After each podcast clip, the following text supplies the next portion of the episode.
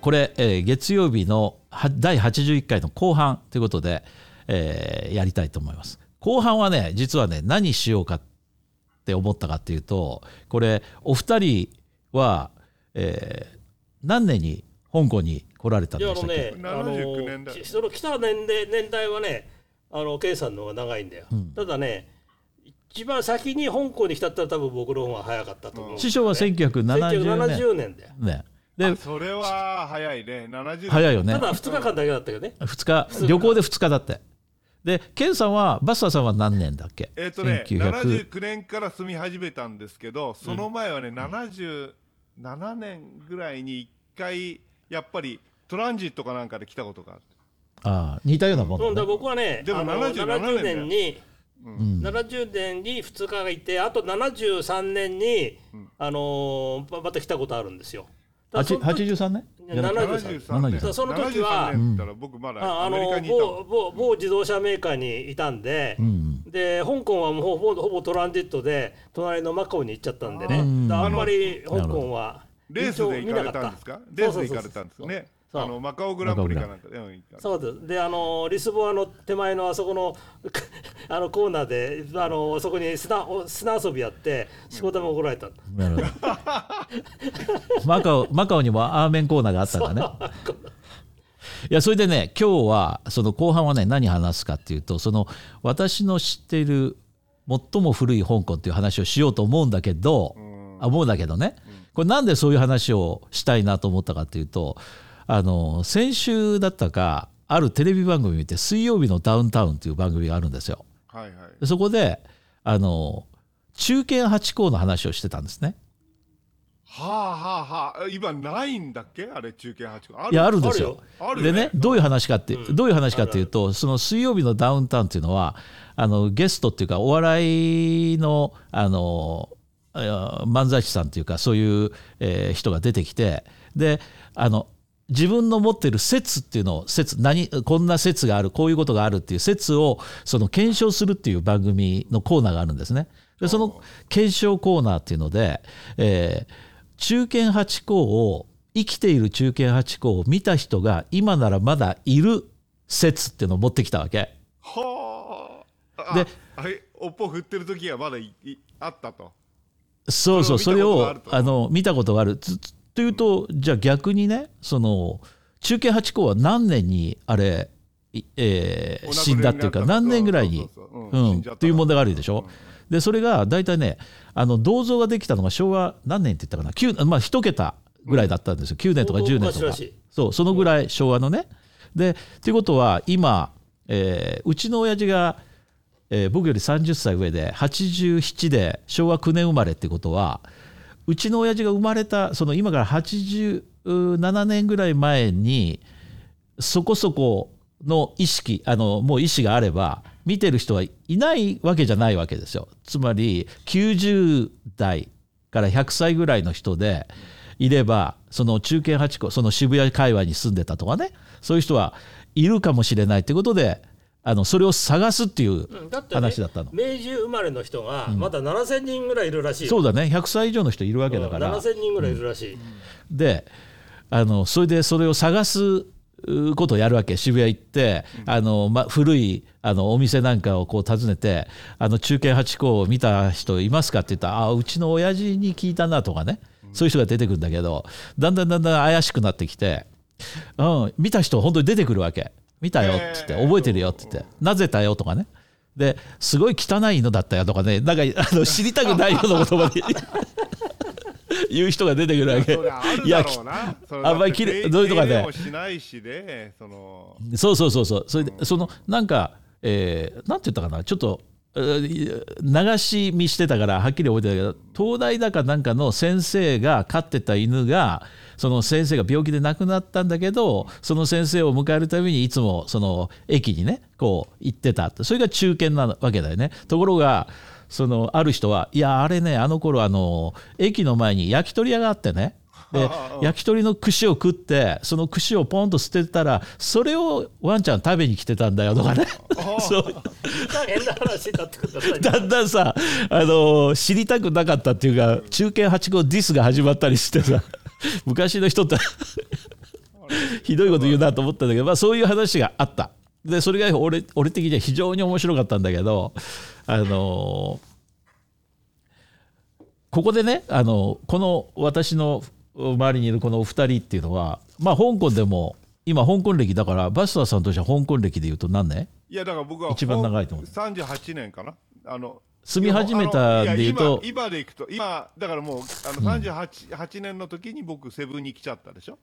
だから、うんそうだねあの79年からだったらどうだろう21のよんえー20 43 43年年ってこと43年でしょねだからもうだからセブンに来て香港歴五年まあぐらいようん、そうそうそう43年としましょ43う年でバス、僕はねあ師匠が、あのーだ73年に来てその後であの台湾にあの長長い間駐在してたんでね、うんうんその時だ70年代の後半に1回か2回来てるんですよ台湾から香港に出張でね。で香港に実際に住みた住み始めたっていうかその ID カードを取得したのが ID カードを見るとお1985年なんですおよ。お85年だからそこ、まあ、それをゼロとしたら、うん起点としたら今37年、 37年うん、そうですねで僕はもうまだまだその2人に比べれば甘っちょろいけど93年からなんで、それでも30年ぐえらーいようやく30年うん弱ってことだね。まあ、ということでですよ、あのこれね考えてみると僕らがあの今あの毎日驚くのはまずあの地下鉄の線の拡張度合いね。いやそうだよねうんちこの間あのサインプンっていうのかなあの地下鉄の線がさ昔は僕らがはっきり覚えてるのってあの昭和までしかなかったでしょ上い官やいやさ最あ初はあののアイランドイラインアドミラルティまでしかなかっ たそれはそうそこだよねだから僕なんかはもうすでにそのアイランドラインっていうかそのそうだえよーアイランドライン台じゃな湾かったのさ、うんアイランドラインっていうのアイラアイランドラインあれ何ってと香港島内のことをアイランドラインあだからそこがまだもうすでにある時しか知らないよだかねらアイランドラインはあの、僕が香港に駐在して85年からの当時はなかったですよまだ、なかっだたからカムチョンあのセントラルからカムチョンを過ぎてあのクントンに行くまでクントン線、うん一番先にできたね、ああの地下鉄だこあじゃないやそうだそうだだからだからまクントンず線がま一ず番そも先にできたそも地下鉄一番最初にできたのはどこからどこがクンまトずできンた線のだからクントンから、うんクントンアドミラルティいやあのあそいやアドミラルそうじゃなくてクントンからヤオマテですよ、山手うん、あそれーが一番先それが一番古かったのじゃあチームサーチョイまでも来てなかったの来てなかったはあバスターさんそのことって知ってます知ら覚なえいて知るらない覚えてない覚えてないっていうか僕が来た僕時一は番、うん、79年はもう、あのーあったよあの運動79線も年あっはたしもうあのチンワン線もあったわけうん、だって大丸行ったもんちゃんとうん、だから陳湾線はあのーカムチョンでセントラルまでしか来てなかった、で僕が来てしばらく経ってから多分70年あの 80, 80年代の後半あたりですよあのアイランドラインができた開通した、香港島内が、なるまあほそんなどことですよねまず地下鉄その当時から見ればね、もう今すごいよすごいよねもう行ったことないとこがいっぱいあるあるよねあいるあやるある僕、あのーもう乗れないんじゃないか不安だよなちょっといや多分バスターさん全然知らないとこまで行ってるよだってジャンクベイまで電車が行ってるってちょっと感慨深くないですいやかそれもよりうもジさャンクベって大変だったよあねの昔あのお客さんい大変だったからうんあのカオロンカオロン線がね地下鉄の駅があるんだよ信じられるカオルン線カオロン線カオルン線そうのだかどこら九龍城ねどこに行ってんの九龍城ってどこにあるどこに出ん九の龍城地いやあ下鉄があるのの今地下鉄あんのあのー開拓おウォンタイシ開ン拓ウォンタイ開シー拓はあのったでし次ょそうウォンタあイのシー孫はあったでしょ孫門なんとかって忘れたあの、だって今ね昔あの九龍城があったでしょカオロン線のああったあったうんはいはいのうんあのとお砦がその横あにそ住こんでまたでのあそこから ね徒歩徒歩10分にえもう駅があるのよ、うんすごいねそんなすごいよ今そんなとこまでねうんだからあのその線のことをあのちトントンマー線っていうのかな中門中門から、あチュンえ中門ー、からマーオンシャンまである大だ阪かマオンだってあチュンマーセンどこまで行ったら、うんマオンさんの先まで行ってるから、ら日本語で読むとトンマー線って読めるのねおーなんかあんまりおーなんか語感が良くないんだけどね、これね、あのーできてすぐの乗りに行ったんだけど、なんとね、1時間15分かかるのよ、ウサイカーからのチュンムンまで。すごいねしかしさもうで、トンコン内でで1時間15分もで電車に乗るなんてことはね、考えられなかった、ね、ありえなかったね昔すはごいよ、うんうん本当に1時間15分。お尻がね、痛くなった。いやすごいよとにかく、すごいねまずその電車問題あるよね、それからもう一つねあれがあるあのトンネルがいくつあったかっていうそう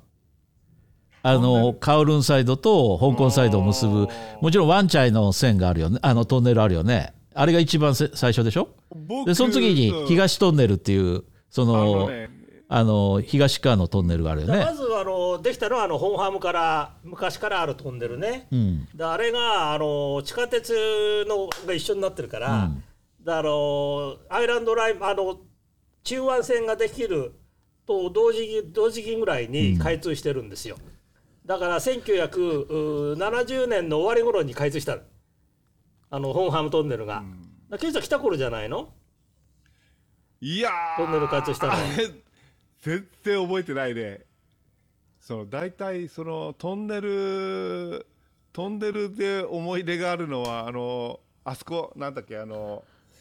えーオーシャンパークに行くトンネルあったじゃなはいはい,、いはいはいあれを掘ってたんだあああの、うんれを掘っそてう掘あっそこてもそうただねいや僕が 来た時にバスターさんがこれやってたのい。や、ていうかねず、らあすれは、ずらす違う違う、あの、とにかく、リーさんが掘ってたんだよ。あの、リーさんの会社が、あの、コンクリーティングでもって、あそこのところを、あの、掘り進めるっていうのを落あの札したんでトンすネよ。ルができてからすごく便利になった便よ、利だった。本当便利だっあたれね。掘ってる時に、二人死んだんだよね。あの、酸欠で。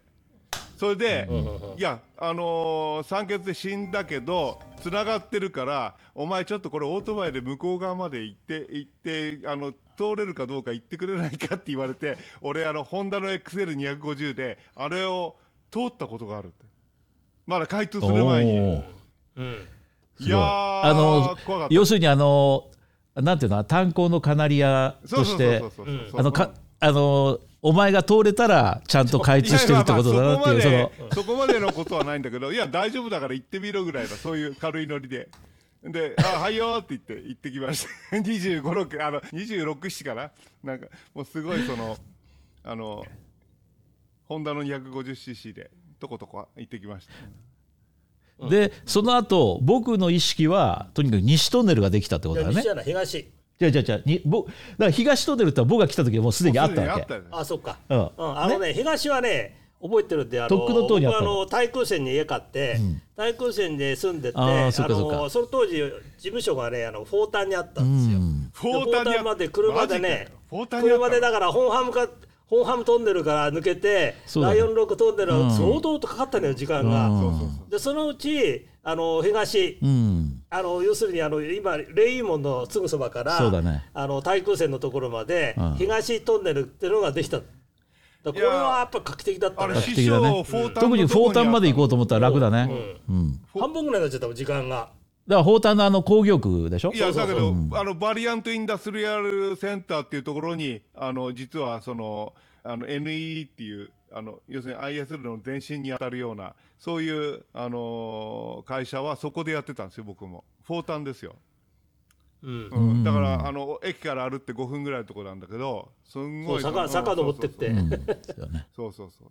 だから、フォータンなんていうともうね、みんなあの辺に住んで、フォータンのあの山の上の方は結構高級住宅地で、あの、そうだ結構あるよねのあるあるうん八百藩の、その、なんですかね、あの、上級管理職の人はみんな、和田さん和田さんとかうねん、住んでたよね。うん。だから、まあ、そのそれがあって東ができて僕があの来た後に西トンネルができて、まあ、来てからそこそこ経ってたと思うけど西トンネルができてでそこが50ドルだったんだよね。いやだからね、あれ50ドルしたすっごいけ高いよ ?30 ドルじ二ゃなつのトンネルくて。 50 30だよいや最初に最初30あドル違う違う50だったんだけど走らなかったから30になったとかそういうんじゃなかったっけあの全然通るのがなくていやもうだってで誰も次行元ってないでよってあのこっちのこっちのセントラルの方通ってったら10 20あ10ドルで往復今でも20今でも少ないもん、交通量。うん、だからまあ混まないし、空港まであれ一発で行けるからそうなねんですよあそこからずーっと高あれはもうすご速い高速道路で。あの空港までの道としてはもう最高だねあれでね、あそこね、あの僕のあの友人にお医者さんがいるんだけど、そのお医者さんが暴走族なのよ。でね、僕、あの一回だあん空港のあそこの先のあの倉庫があるじゃないですか、うんいや展覧展展覧会場みたい展な覧会場ねそこでね、安全地帯のね、コンサートがあったのよ。はいはいはいでそこに一緒に行こうっつうんで、いつあの車に乗っけてね、あの連れてってもらったことあるわけ。ね、でそれでさ、フェラーリ乗ってさ、ここの知ってるか、お前、このこの西のこのこのこのトンネルはね、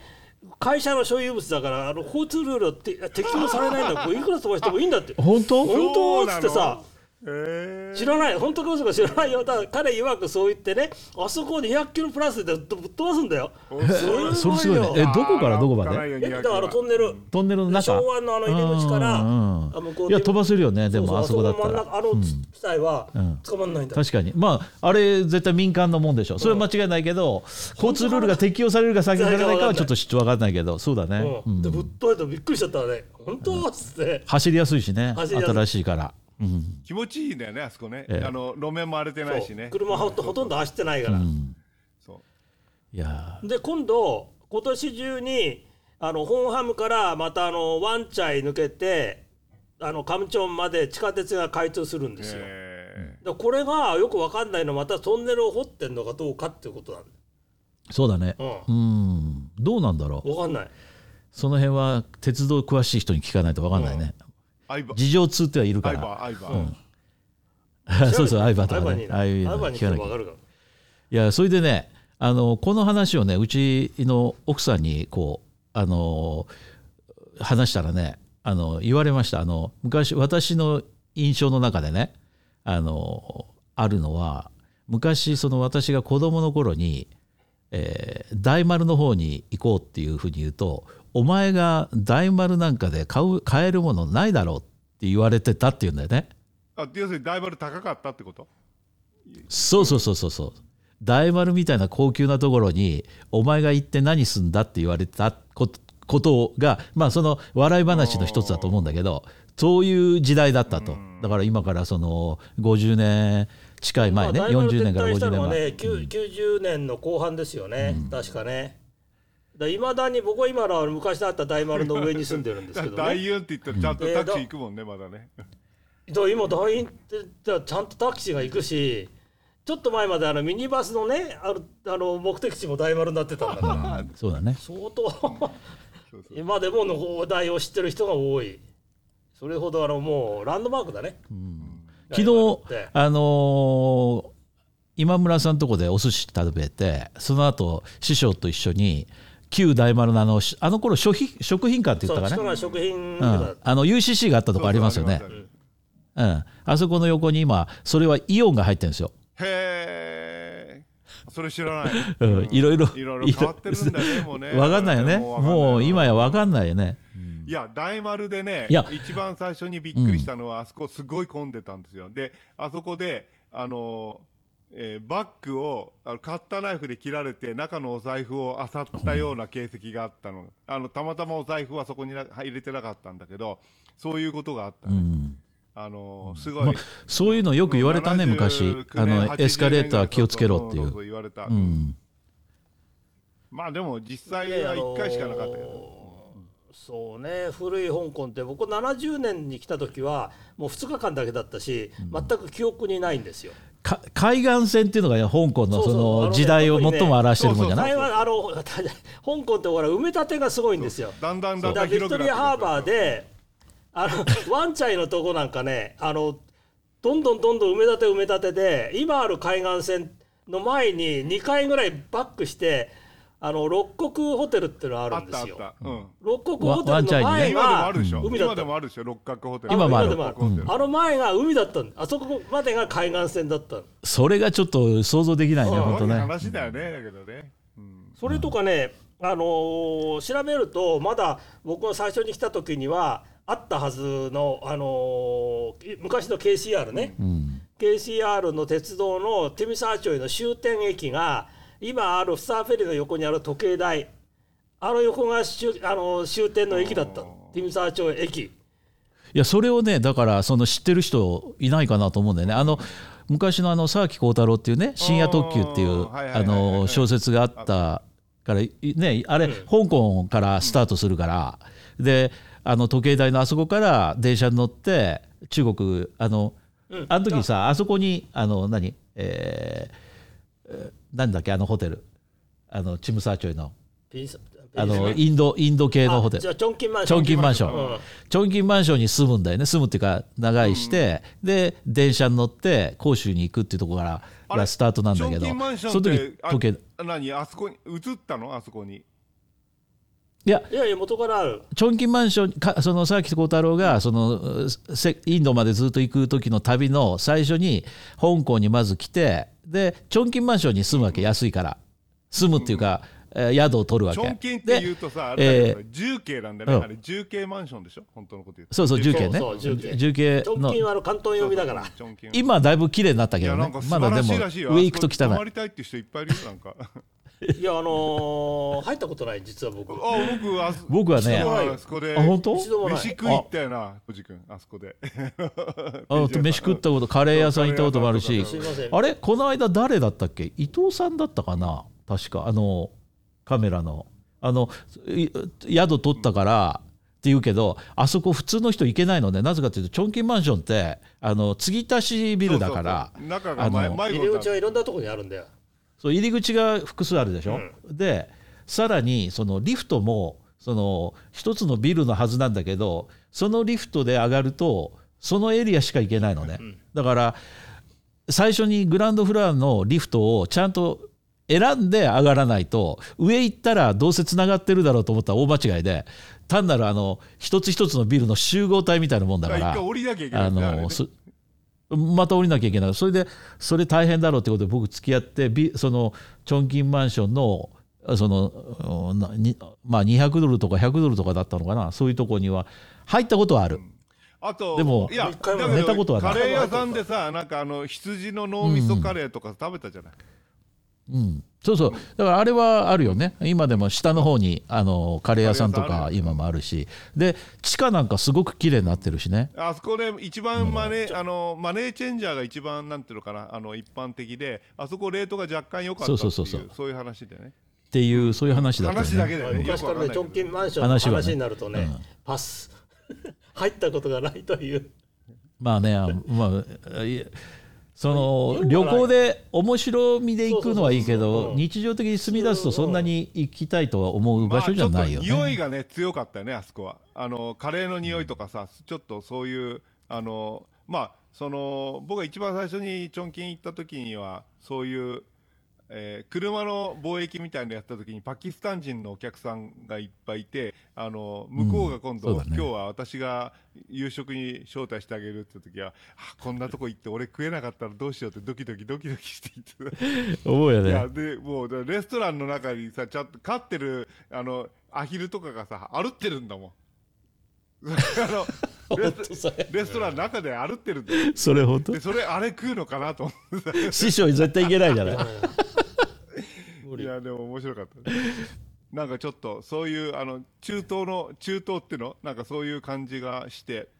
あのレストランそう自だね体もむ昔はさあのーだからあのチョンケンマンションからモデードのああの辺りっていうのはまあモデードがそもそもインド人の名前でしそょうそうモディっていうのはモデねィだねねあのーもうあの辺っていうのは、まあ、インドのからの人とかそれから中東系中東じゃないねだからバングラディッシュとか、あの辺の人たちがあの荷物を運ぶねホテあのバス降りるとさあのそこに待っててで荷物運んでホテルまであの持っていくっていうそういうだけにたくさんの人がたむろしてたあね。のさ、昔の話で今、ひょっと頭をよぎったのは、そのターバン巻いてるやつがオートバイに乗ってるんだよね。うんほいで、俺は言ったわけで、あいつらいいのかってヘルメットかぶんなきゃいけないんじゃないのかって言ったらさ、あれは、ターバンタがヘーバルメッントだがっヘたルメット代わりだからっていうことで、特別にそのなんかおまわりさんも文句言わない。いやそういうそれそうらしい、うんあの特別例外ルール例外ルールってただそうそうあとはなそのいターバン型のヘルメットって のはあるらしいあよ本当いや今のあの大リーあのメジャーリーグの大谷ルールじゃないけどさ、そのインド人ルールっていうのがあって、そのターバン、ちゃんとターバン巻いてって、そそうそうそうそれは聞いたことれあでるあのオートバイに乗っても文句言われなかった。で、そういう、今はどうなんだろう。まあ、ターバン今は巻いてるだから今そのターバン型ヘルメットい今はそのタ今はーどバうンかな型ヘルメットかぶんなきゃいけないんだね。やっぱりねやわかんないいや今でも今なあんんか、ね、まりそのインド系の人でバイク乗ってる人見ないうんあんまか見ないよねでもあのほらなんていうのそのバングラデシュの人とかが今あのウーバーイーツとかの、ウーバーまあ、香港はウーバーイーツなくてあのフードパンダとかってのがあるんだけど、それのデリバリーはあそこら辺の人がすごく多いんですよでもちゃんと普通のヘルメットかぶってるよおーじゃあもうやっぱりそれは特うんあの別辺のル人ねールから解消したんだね、多分ね。分かんないちょっとその辺は、あの知識がないねあんまりねニランジャーに聞かなきゃ分かんないニランジャーも知らないよ。もうないですよ知らないあよいつ。はもうかなり前に UK 行っちゃったでしょだから、うん、うんこういう固有名詞が出てももうね我が社の社員をやっていただいたね あのすごいそのセンスのいいねエンジニアだったよね。まあ成功者の一人だからさ。そうイギリスで今ね成功してるよイギリねスで成功したたまにあのインスタ見るけどすごい、この間乗馬してたよもうなんか優雅だねなんかねあいつもね。うんうん優雅、うんうんあの娘さんもすごい可愛くなってたね、もう大きくなったよね。大きくなって素晴らしいね。わうちのあの隆一のあのガーディアンだからそうだ。後見人だからねあのそうだから休みになるとあ見てたんだねの学校が休みになるとあそこ行って飯食わしてもらってたのそうだそねれいいよねそれね。うんね、だからあと香港といえばねもうう埋め立て埋め立てだから、あの相当いやだから今ねあのそのそれこそ西トンネルので出たところのあのサイカーロンう公園ねん、そうそうあそこリなんッツかあそこなんてすごいよあのバスターさん見たら驚くよ M プラスっていうすごい、あのまたランドマークみたいなのができ来ちゃってた今このもう三年だからね昔はあそこ全部海だったし、だってあの冥風がっていうとこがあるわけですよ、はいはい冥あ府あるねのカウルとちょっと上に冥風のあそこまで海だったんだからそそうだ。ねあれから先今もう相当埋め立てちゃってさ、 どうなん実のこともビクトリアハーバー香港島とカウロンと結んじゃえばいいと思うんだけどいやそれダメよ常にハーバーフロントがないとダメだからで最後その小川みたいなとこになるまでハーバーフロントがその度ごとにこうお金儲けられるんだからさ師匠はそのあれなんだっけあのー買ったでしょあのあそこユニーのところの対空心のところさ、ううんん、対そ空心の前に造成してるところ行ったことあります対空戦ってあんまり記憶僕にない、ね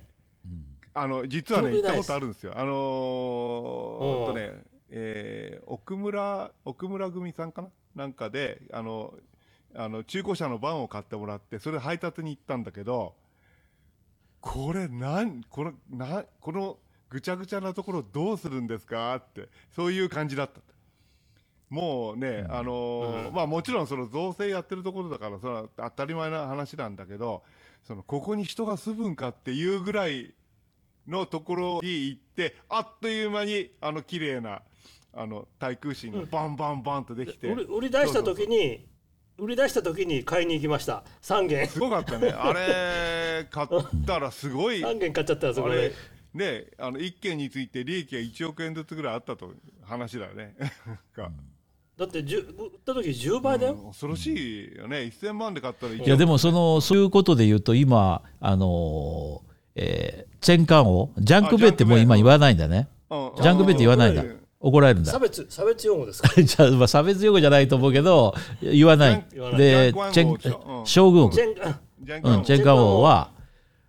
の発展ぶりって半端ないよ。いやだってねあそこなんかね、うんあのチェンカン王って昔はね台湾からのあの台湾関係の移民が多く住んでたんですあそこに、山の上に張り付くように。おーでだからあのダブルテン10月10日だから台湾の記念日あそこに晴天白日旗がたくさん立ってあそうなのやってたの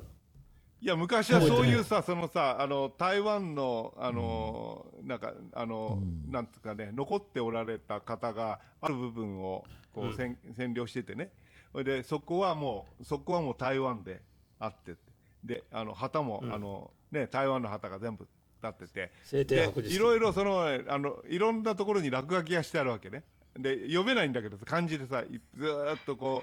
うねあの落書きがしてあってあのどこどこの土地に関しては香港に差し上げるとかね書いてあるなんかそういうそののがあってあれ一体何が書いてあるんだろうなと思って見ていたことがあったね、うんだってあそこ本当にチャンカン王から先なんてうん、山しかなかったんだかならねかったね昔今言ったらちょっと驚くよね、本当だっに。てねまだ少しだけ覚えてるのは1970年っていうと開拓空港に降りて、えーまあ、カオルンカオカオルンベイね、カオルン湾、んあのところまでちょっと建物あったかなっていう感じでね、その先何にもないんだよ、 そういう時代だったいやねなあのさ79年来た時に大体そのシャーティンがさまだあんまりそのあんな このシャーティンニュータウンなんて言って紹介されるようななる前だから、70そうそうそう79年はだってあれライオンロックのトンネルっていつできたのそうだねライオンロックライオンロックトンネルっていつなんだろうねもう調べれば分かるけど、うんね、ライオンロックあのあれができそうそうそうできる前は大変だったんだらしいよあれ、いやーまあ、もちろんライオンロックの後に今度東のトンネルもできたでしょ、うん、大郎さんのね、うんうんうんだからあれがあるからフォーターに行きやすいわけでしそうそうそうょそうそうだ大よ郎さんねができる前うはんライオンロックしかなかったなかったからね、うんまた東トンネル抜けてもそうあれどっちが先なんだろういや一緒なのかないやそうじゃないだだほとんど同時期に開通したうのん、あれはあのトンネルがあるから砲台に行きやすいよねそうだからあれでね、通勤時間が半分以下うになった、ん、半分以下になるよね、あれそこ通ればあれライオンロック全な部か高っ速だたらもんね大変だよあんなもん中国に通あ勤であきだたっのてだからあのあれサム西方のところから山越えあそのうそうそうそう猿が猿が出るところそうそうそうあ猿のが道出るしかなかったんだかそらうだね、まあ、今もあそこ通るとそう猿あのいるよね無料でほら、うん無料であのライオンロック通る通ると今いくら10ドルぐらいあ取らもうれるでしょ10ドルになったでもあのあれさいや8ドルわかんかない忘れた、前8一ドルだ番っ最け初の時僕はは車の1ドル50セントかなんかだったんですね1ドル2ドルうん、そ僕そんな時代知らない僕が車で通ってた時って8ドルだったと思うんだけどねでもあのオートトールっていうそうそのうそうそうあの自動のあれになっちゃったからもうあんまり意識しなかったけ ETC カーどドうんで ETC カードみたいなその前は前っていうかその僕が来た時あったけどお金をセーブするのはそのシャム水泡のあそこのガーデンのあのパン屋のあそこの上からずっと上がってねでシャーティーに抜けるっていうまあそうするとタダで行けるっていうそういう時代があった。そうだあそこから行きゃそう だあのうんなんか陳山道青山青山道かなんか通っていくとあのただでシャーティン抜けられるんだけどすごいシャー恐ろティしーいまとで思われるうよねんそうあの大砲からも今でも僕あのあそこの高速道路が競馬場の前が混むと、うんあの大砲から、えー日本人学校のその大砲校を抜けて、あの山道ずっと行くとフォーターに出るの、あはははうんああそうだね、うん大体だあの台風の時とかさ道事故で道が混むとそこを通大るって田いう、のね、山の坂の上の方に出る、ね、そうそう坂の上、うんちょうどあの、えー駅から最後のどんつきの,、あのロータリーがあるでしょあそこら辺に出れるんだよねっていうそういうのがあったけどねまあということでちょっといい時間になったんであの実はこれをねあの言ったのはもしこれを聞いててもっと古い香港を知ってる人とかねこういう香港を知ってるっていうのがああったらぜひねコメントで教えてもらいたいまあなまとた思っ聞てき。でもいいよねまた聞きあねのおばあちゃんから聞きましたまた聞きある いはねその知り合いにこんな話があるとかねまあ、ちょっと最後に、ね、なっちゃうんだけど、あの実は私のあの、ね、あの香港で、あのー私はあの香港のお母さんお母さんって呼んでる人はいがはいるんですよ。当年88歳でね、今88歳8今であのともかく香港で現存する日本人で最長老、でこの方は60年代50年代の終わりかなぐらいにあの、結婚するんで香港に来られたんですよ。はいはいでね、あのーもういろいろ昔の話を聞いたんだけど一番面白かったのはあのその当時っていうのはそのもちろんその、あのー西側のそのいろいろはあの新聞社とかそういうの派遣員とかあるじゃないですか、し駐在員とか、うんでなんか催し物があると大体それは奥さんを連れていかなきゃいけないっ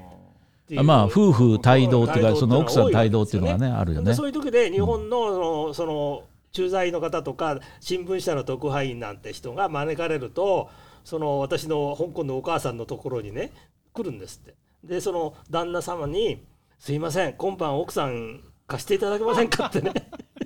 来る来たって言うんだよあ。その頃のその普通の駐在員っていうのはその単身赴任者そだったんだよね来ほとれんどないがよだかねそうら奥さんと一緒に来てくださいって言われると格好がつかないかそうらそうそうそう貸そしてないっのてまあ貸してくださいって言うとあれがだけど言葉悪いけど一緒にそう言ってちょっと格好つけてくださいそうそとうそう付き合いください。で着物を着てね「ずいぶん行ったわそよ」うと私なんていうあのをそれ話しすちゃっごてくこの間もあの日本人クラブで食事してたらね隣に座られててすごい綺麗な方ですよね本当にすごい美人今でも80何歳になって見えないね60歳って言っても通じるぐらい、うんすごく美しい今もう人年齢関係なくなってきたねだんだんねあそうだね、うん、本当そういう感じがする。うんケアしてる人は綺麗だし、ね。いややっぱりね努力されてる、うんいいよねやっぱりそれだけのあのメンメンテナンスをね、自分の体にまあそんなとこかな、ね今日はね。だからまあいろいろだから、もし、あの、俺はもっとこんな香港知ってるとかね、あの教えてください連れ合いに聞いたらこうだったとかね、あのいろいろそういう話もぜひあ教そうだよねえてほしいと思うんであの奥さんあの若い時のあのなんか子供の頃の話とかねあのぜひ皆さんねそうそういや奥さんにはもう日本に憧れてたタイプの人だからね、やっぱりそのそれで日本語喋れるようになってるから、やっぱ昔のことを日本の大丸とかっていうのはやっぱりその輝かしいもんだった感じはするね、うんまあ、そういう話もあればぜひ教えてもらえればと思いますじゃあ今回はこのぐらいにしましょうかはい、どうじゃあはいどうもご参加ありがとうございましたまたはいよろしくお願いしますそれではまた